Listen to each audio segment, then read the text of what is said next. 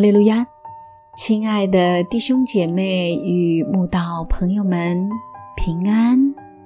今天我们要分享的是《日夜流淌心中的甘泉》这本书中十二月二十八日“不许”这篇灵粮。本篇背诵京剧《使徒行传》十六章六到七节。圣灵既然禁止他们在亚细亚讲道，他们就经过弗吕加、加拉太一带地方，到了美西亚的边界。他们想要往必推尼去，耶稣的灵却不许。保罗带着童工传福音，一下子圣灵禁止他们在亚细亚讲道。一下子，耶稣的灵又不许他们往必推尼去。使徒们辛勤做工，神怎么既禁止又不许呢？因为神要借着马其顿的呼声，把他们传福音的脚步调转到欧洲的工厂去。今日，我们面对自身的事情和教会的圣功。不也都有保罗被神调转脚步的经历吗？我们常以自身的聪明才智，甚至私心私欲来判断事情、筹算未来。我们总觉得自己所想所做是最正确的，以致在不知不觉中，忘了我们必须去求问神的旨意。纵使求问了。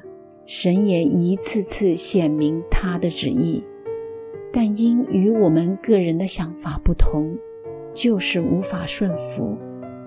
不止不断去否定圣灵的感动，还以行动不停去阻挠神的旨意，造成的结果就是个人更加顽梗悖逆，信徒也无所适从，只有魔鬼在当中得利。咧嘴嗤笑，我们无法同心同工。顺服从来不是容易的，因为人的天性就是只想顺服自己，不想顺服神。纵使我们恒常聚会、饱读圣经、祷告唱诗，脑袋里充满着要顺服神的心智。但当神的旨意与我们的想法不同时，我们几乎选择顺服自己。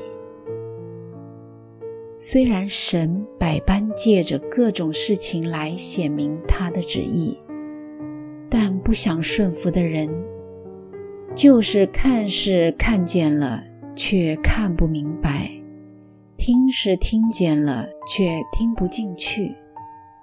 因为他们心里的神是自己，而不是神。如果神屡次劝导，人依然不愿意顺服，最后如主耶稣所言，在他们身上正应了以赛亚的预言，说：“你们听是要听见，却不明白；看是要看见，却不晓得。”因为这百姓油蒙了心，耳朵发沉，眼睛闭着，恐怕眼睛看见，耳朵听见，心里明白，回转过来，我就医治他们。如此可怕的结局，绝不是任何人想要看见的。保罗充满了为主做工的心智。他给我们的榜样是神叫他往哪里去，就往哪里去，至死忠心，顺服到底，毫无个人意见。愿我们也跟他一样，当我们自己的意思与神的旨意相违背，而神不许时，我们也能做到在神面前没有自己。只有神的旨意与神自己。